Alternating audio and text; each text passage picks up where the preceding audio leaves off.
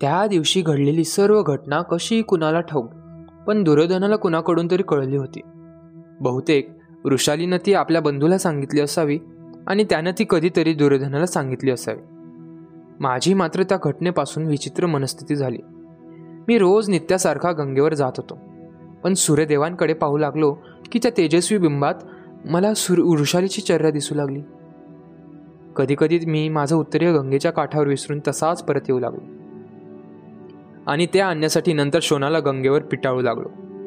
Shown मला विचारू लागला दादा तू असा विसराळू कसा होत चाललास? मी त्याला काहीतरी उत्तर द्यायचं म्हणून म्हणू लागलो. शोना काही काही वेळा माणसाला उगाच विसरावं असं वाटतं. तो गो गोंधळून माझ्याकडे पायी कारण रोज ऐन रणरणीत उन्हातून त्याला माझ्यासाठी गंगेवर जावं लागलं होतं. आपला राजा इतका विसराळू कसा? अशी सेवकांनी पश्चात क चर्चा करू नये म्हणून ते काम मी शोनालाच सांगत होतो. बाबांच्या प्रत्येक शब्दाला मी आजपर्यंत मान देत आलो होतो.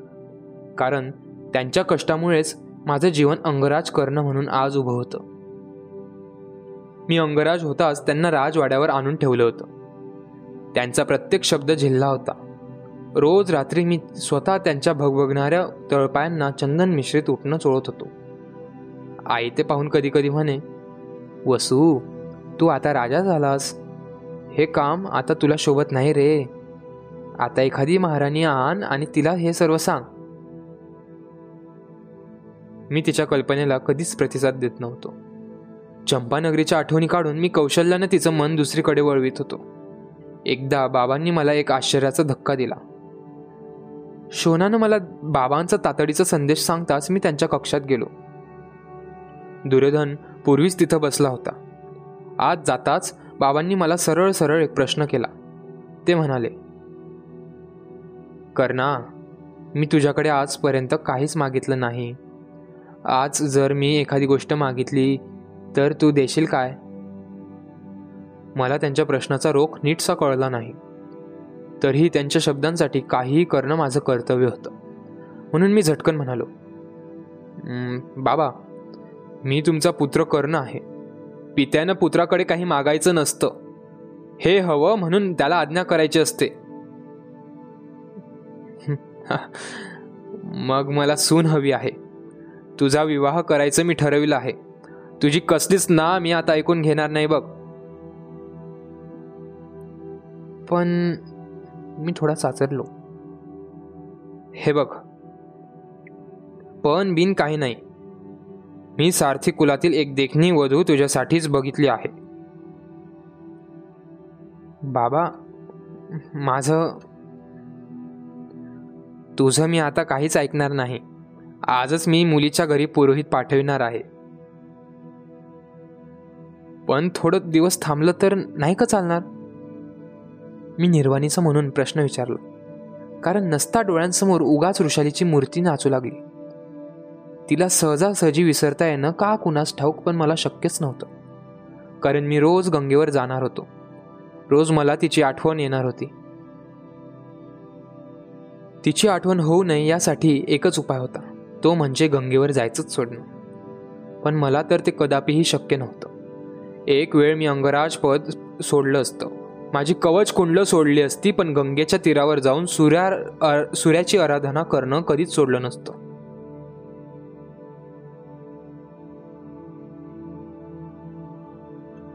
हे बघ ना आता थोडं दिवसही आम्हाला थांबता येणार नाही. कारण अजून शोनाचंही लग्न व्हायचं आहे आणि आम्ही आता वृद्ध झालो आहोत. तुला हे लग्न नको असेल तर तसं स्पष्टच सांग. बाबांनीही मला निर्वाणीचा प्रश्न विचारला. काय उत्तर द्यावं ते चटकन समजेना.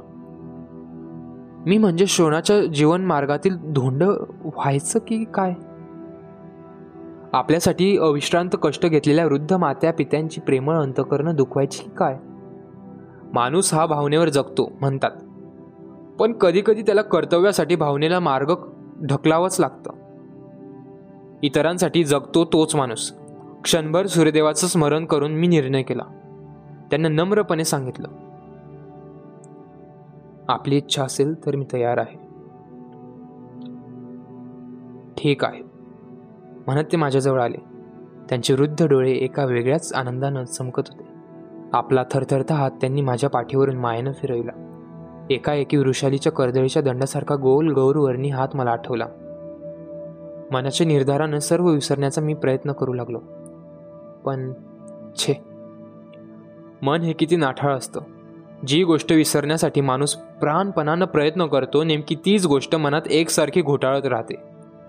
जीवन हे कधी कधी माणसाची कठोर परीक्षा घेत असावं. कितीही आवडली तरी प्रत्येक गोष्ट माणसाच्या इच्छेप्रमाणे होईलच असं नाही. ऋषाली मला आवडली होती. पण आता तिला विसरणंच भाग होतं. ती माझी पत्नी होणं आता शक्य नव्हतं. त्यांच्यासमोर आपल्या हृदयाचे भाव व्यक्त होऊ नयेत म्हणून चलतो. असं म्हणत मी बाहेर जाण्यासाठी वळलो. तिथं दुर्योधन बसला होता याचंही भान राहिलं नाही. मी जाण्यासाठी वळलो हे पाहताच दुर्योधनानं बाबांना एक खोचक प्रश्न विचारला. पण पण अधिरथ काका तुम्ही कुठली वधू पाहिली आहे? तिचं नाव काय? काहीच सांगितलं नाहीत की तुम्ही मी माझे कान जाता जाता टवकारले. बाबांनी उत्तर दिलं मुलगी हस्तिनापुरातच आहे. सत्यसेनाची बहीण वृषाली. ती होय. म्हणजे उगाच गंगेला रोज रोज त्रास नको. असा सुज्ञ विचार केला वाटतं तुम्ही? दुर्योधन मोठ्यानं हसत म्हणाला. बाबाही त्याच्याबरोबर हसू लागले. माझ्या डोक्यात लखकन प्रकाश पडला. हा सगळा उपद्व्याप दुर्योधनाचाच होता तर. किती बुद्धिमान होता तो. माझ्या संमतीसाठी बरोबर बाबांनाच गाठलं पाहिजे हे त्यानं कसं नेमकं अचूकपणे हरलं होतं? तो माझा नुसता मित्र नव्हता तर सक्का बंधूच होता. अगदी शोनासारखा त्याच्या प्रेमाविषयी शंका घेणं सुद्धा पाप होतं. मला अंगराज करण्यात त्याचं माझ्यावरचं निर्भळ प्रेम हे एकच कारण होतं. मी मात्र त्याला स्वार्थी समजत आलो होतो. त्याचवेळी मी पक्क ठरवून टाकलं की दुर्योधनासाठी वेळ पडल्यास वाटेल ते करायचं. आता मला दोन सख्खे बंधू झाले होते एक शोन आणि दुसरा दुर्योधन. माझ्यासारख्या एका सारथी पुत्राच्या अतिकोमल भावना जपणारा कुरुश्रेष्ठ ज्येष्ठ कौरव दुर्धन मला आता प्राणप्रिय झाला होता. काही न बोलता मी लगबगीनं कक्षाबाहेर आलो. मन नुसतं कारंजासारखं उफाळत होतं. सर्वांच्या शुद्ध प्रेमानं ते देहात गुदमरत होतं. वृषाली माझी पत्नी होणार होती.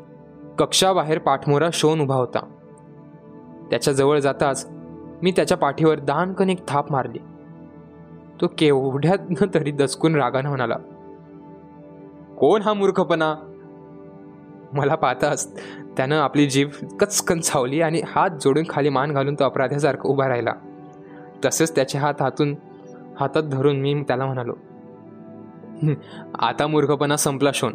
माझं उत्तरीय आणण्यासाठी तुला परत परत आता कधीच गंगेवर जावं लागणार नाही. शोन माझ्याकडे पाहतच राहिला. मी आनंदी होतो तो यासाठीच. माझ्या विवाहाची आमंत्रणं सगळ्या आजूबाजूच्या राज्यात गेली होती.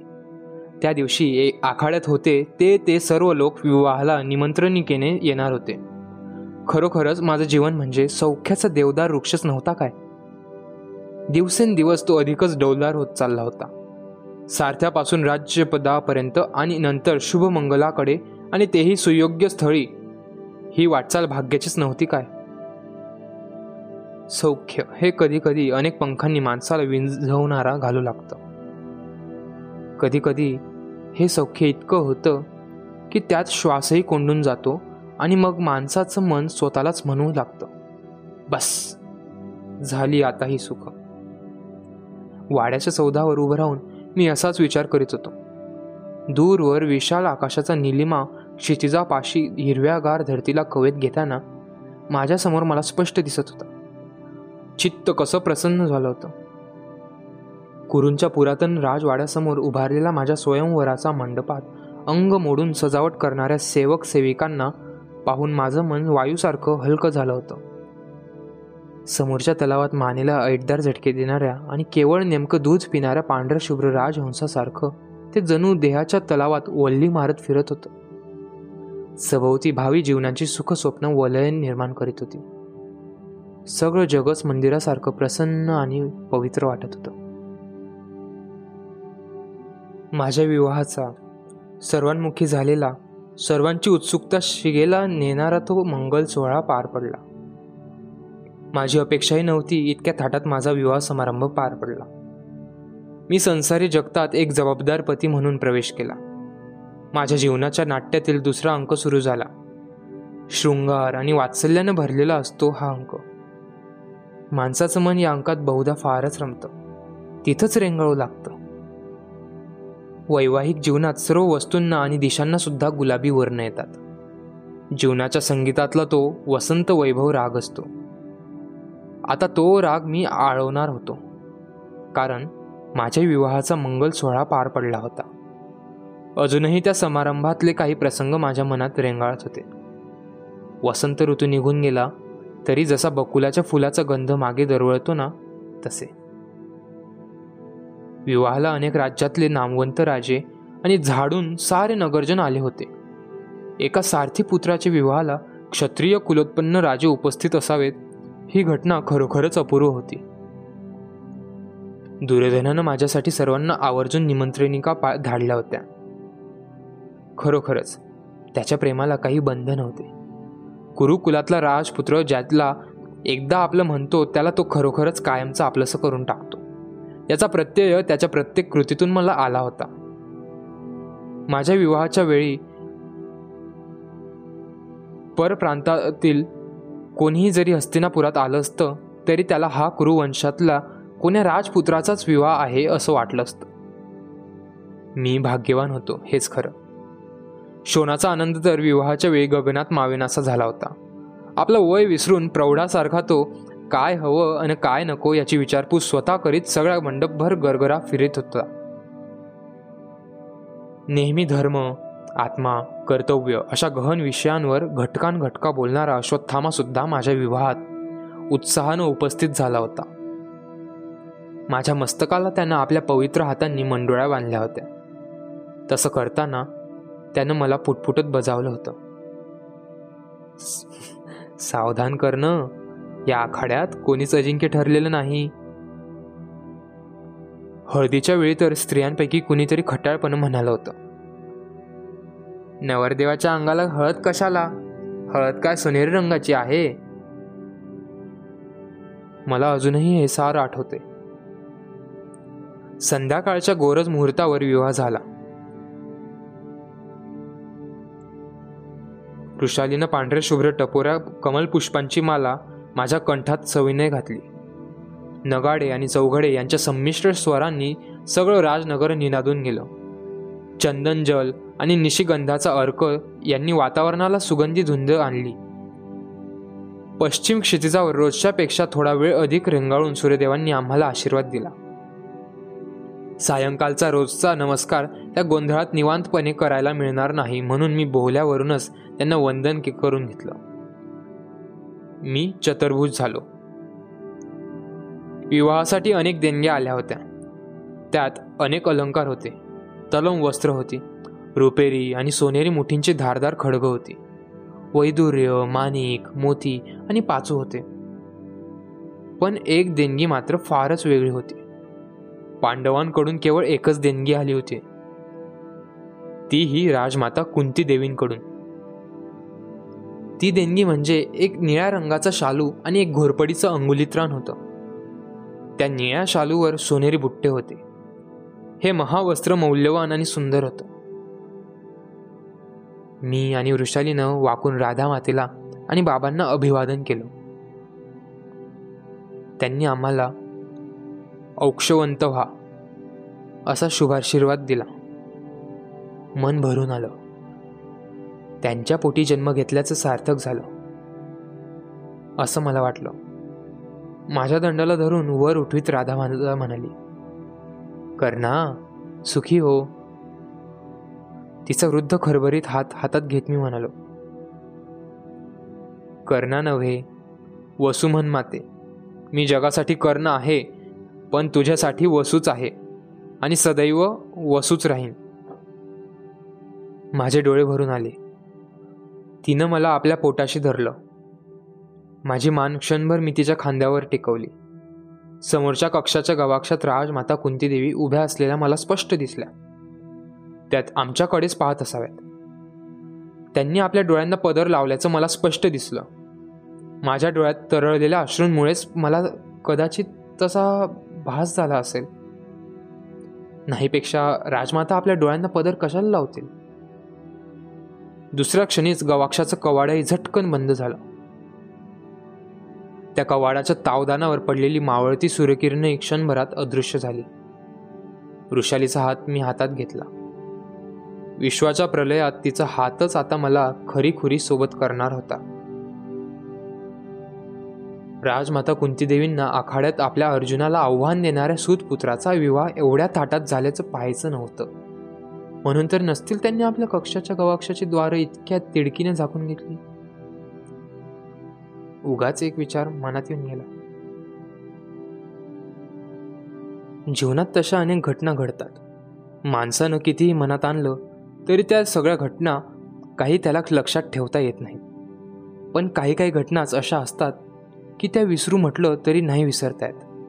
पाण्यातला मगर जसा एकदा पकडलेलं भक्ष्य सोडायला कधीच तयार नसतो तसं मनही त्या घटना सोडायला कधीच तयार नसतं. मनाच्या पेटिकेत अशा घटनांची अनेक तलम रेशमी तशीच जाडी वरडी वस्त्रही पडलेली असतात.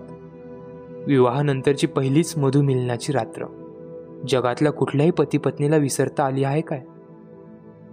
छे सर्वच चांगल्या आठवणी सुगंधी फुलांसारख्या असतात. पण त्या रात्रीची आठवण म्हणजे धुंद गंधानं भरलेलं केवड्याचं कनिसच ही रात्र म्हणजे संकोच समूह आणि समर्पण. ही रात्र म्हणजे दोन मनांचं अबोलनी अबोध संभाषण. छे. शब्दांनी तिचं नीटचं वर्णन करताच येत नाही. विश्वरचनेच्या या अफाट यज्ञात परमेश्वराचं स्त्री आणि पुरुष निर्मितीत काही हेतू असेलच तर ही रात्र म्हणजे त्या यज्ञाची शेवटची पवित्र सांगता आहे. अजूनही ती रात्र कालच घडल्यासारखी जशीच्या तशी मला आठवते. विशेष म्हणजे ती रात्र पौर्णिमेची होती. शरदातील पौर्णिमेची. निशिगंधाच्या पांढऱ्या चिमुरड्या आणि सुगंधी फुलांनी सजविलेल्या शिसमाच्या काळ्या लाकडी मंचकावर ऋषाली सलज्ज बसली होती. मी शयनगृहात शिरताच ती अंग सावरून उभी राहिली. अधोमुखी उभी होती. मलाही काय बोलावं ते समजेना. गवाक्षाजवळ जाऊन मी तसाच उभा राहिलो. तेथून आकाशातला पूर्ण चंद्र दिसत होता. आपल्या चंदेरी चांदण्याचा घट तो पृथ्वीच्या अंगावर मुक्तपणे रिकामा करीत होता. सगळं हस्तिनापूर कसं शांत होतं. गंगेवरून बोचऱ्या गार गार वायुलहरी कक्षात येत होत्या. त्या जणू मला विचारित होत्या. गंगेला विसरल्यास की काय? तुम्हा दोघांचं आलिंगन पहिल्या प्रथमच तिनंच पाहिलं आहे. मी गंगेच्या पात्राकडे पाहिलं. दूरवर चांदण्यात निथळलेलं तिचं चंदेरी वळण डौलदार कपोतासारखं दिसत होतं. त्या दिवशी घाटाच्या पायदंडीवर मूर्छित पडलेल्या वृषालीला पाहून मला तसंच वाटलं होतं. हळूच गवाक्षाचं कवाड मी लोटलं आणि मंचकाजवळ जात तिला हळूवार आवाजात म्हणालो आता आता जर का तू परत गंगेत पडलीस तर मात्र मी तुला पुन्हा पाण्याबाहेर काढणार नाही. मी काही गंगेत बुडणाऱ्यांना वाचविणारा कोळी नाही. गालातल्या गालात हसतानाही तिच्या गालावर एक मोहक खळी पळली ती काहीच बोलली नाही. अजूनही ती तशीच अवगुंठन उभी होती. मी परत म्हणालो या राजवाड्यावर अनेक दगडी पुतळे उभे होत आहेत. त्यात आणखी एका दगडी पुतळ्याची भर घालायची आहे का काय तुला? किती वेळ अशीच उभी राहणार तू? बस खायली ती अवगुंठून खाली बसली. बसताना तिच्या शालूवरचे सोनेरी जरीचे बुट्टे समयीच्या प्रकाशात चमकन चमकले. ते पाहून मला आश्चर्य वाटले. तो राजमाता कुंतीदेवींनी देणगी म्हणून दिलेला शालू होता. तिनं नेमका तोच शालू का निवडला होता? मी तिला कुतूहलानं विचारलं. वृषाली हाच शालू का आज निवडलास तू? काय विशेष आहे त्यात एवढं? माझी ही वस्त्रचिकित्सेची मात्रा मात्र अचूक लागू पडली. ती बोलती झाली. आपणाला निळ्या निळ्या आकाशातील सोनेरी सूर्यदेवांकडे पाहणं आवडतं म्हणे. या निळ्या शालूवर तसेच सोनेरी बुट्टे आहेत म्हणून. ती अतिशय हळूवार स्वरात पुटपुटली. तिचा आवाज गायीच्या गळ्यातील मधुर घंटेसारखा होता. आजच प्रथम मी तो ऐकत होतो. तिच्या आवाजापेक्षा तिचं उत्तरच मला अधिक आवडलं. तिनं माझ्याबद्दल आणखी काय काय माहिती काढली होती देव जाणे तिची हनुवटी वर उचलीत मी तिच्याशी काही बोलणार तोच. तिनं मंचकावरच्या शय्येखाली हात घालून एक घडी घातलेलं वस्त्र माझ्या पुढं धरलं. कुतूहलानं ती घडी मी उलगडून पाहिली. ते माझंच उत्तरीय होतं त्या दिवशी भांबावून आपल्याबरोबर नेलेलं माझं उत्तरीय तिनं अजून तसंच जपून ठेवलं होतं तर. मी ते हातात घेऊन झटकलं. त्यातून काहीतरी खाली पडलं. वाकून ते उचलून मी आश्चर्यानं हातात घेतलं. ते घोरपडीचं अंगुलित्राण होतं.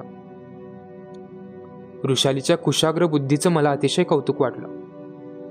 आपला पती धनुर्धर आहे हे जाणून तिनं राजमाता कुंती देवींकडून आलेलं रान मला देण्यासाठी आवर्जून आणलं होतं. मी ते बोटावर चढविलं. एका विचित्र योगायोगाची मला राहून राहून एकसारखी जाणीव होऊ लागली. वृषालीनं नेमकं राजमातेकडून आलेल्याच वस्तू का निवडल्या होत्या? त्याचं उत्तर काही केलं मला सापडेना. नाहीतरी जीवनात सगळ्याच घटनांची उत्तर कुठं सापडतात माणसाला? मी तो विचारच शेवटी दूर सारला. दोन्ही हातात धरलेलं उत्तर ऋषालीच्या मस्तकावरून मागं टाकून त्या विळख्यानं मी तिला जवळ ओढीत म्हणालो आपल्या पतीला काय काय आवडेल हे ओळखण्याची बुद्धी तुम्हा स्त्रियांना निसर्गातच असते की काय? पण अंगराजांनी आपल्या लाडक्या पत्नीसाठी काय काय आणलंय? माझ्या छातीवर आपलं मस्तक घाशीत ती पुटपुटली मी कमरेच्या शेजात बांधलेल्या प्रयागातील संगमावरचा फुटक्या घड्याच्या तुकडा तिच्यासमोर धरीत म्हणालो. हे प्रयागाचं सोनं. तिनं तो झटकन माझ्या हातातून काढून घेतला. तिचे गाल क्षणात आरक्त झाले. लाजून तिनं आपलं तोंड माझ्याच छातीवर घुसळलं. तिचं राजमुकुटाच्या आकाराचं गौरवर्णी गोलमुख मी उंजळीत धरलं. तिच्या माझ्यातील अंतर कमी कमी होऊ लागलं. हळूच ती कक्षातल्या इंगुदीच्या सही समयांकडे बोट दाखवीत म्हणाली. अह त्या पाहतायत ना. मी हसून तिचं उंजळीतलं मुख तसंच सोडून मंचकावरून उठलो. एक एक अशा कक्षातल्या सर्व समया मी फुंकरीन विझवून टाकल्या. परत मंचकावर येऊन बसलो. तिला कवेत घेऊन म्हणालो आता तरी नाही ना कोणी तुला पाहिल्या?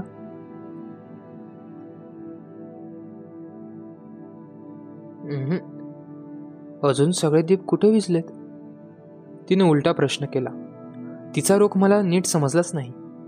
एक चुकार लोचट चंद्रकिरण गवाक्षाच्या झरोक्यातून उगाच आत आला होता.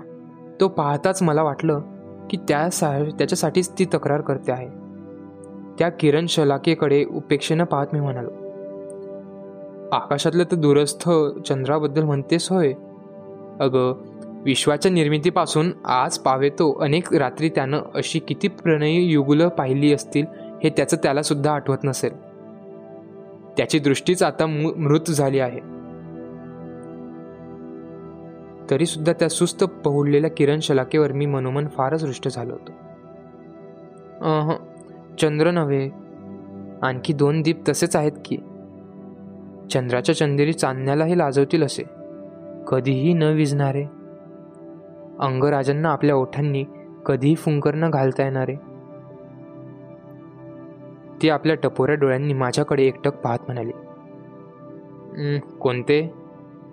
मी हटून विचारलं तिचा रोख कशावर आहे ते समजणं कठीण नव्हतं.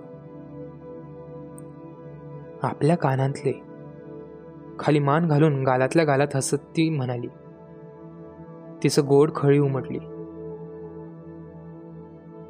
वाह वृषाली कुणी ग? कुणी ग शिकवलं हे शानपण तुला? मी तिचं मुख पुन्हा उंजळीत घेतलं. माझ्या लुकलुकणाऱ्या मांसल कुंडलातून बाहेर पडणारी जांभळट रुपेरी किरणं तिच्या गौरवर्ण गोलाकार मुखावर विखुरली. तिचे मूळचे गौरवर्णी गाल त्यामुळे जांभळट आरक्त दिसू लागले. कशासारखे दिसत होते ते? छे शोधूनही मला उपमा सापडली नाही. अरुंधतीला घेऊन आकाशात पौर्णिमेचा पूर्ण विकसित टपोरा चंद्र हळूहळू वर चढू लागला.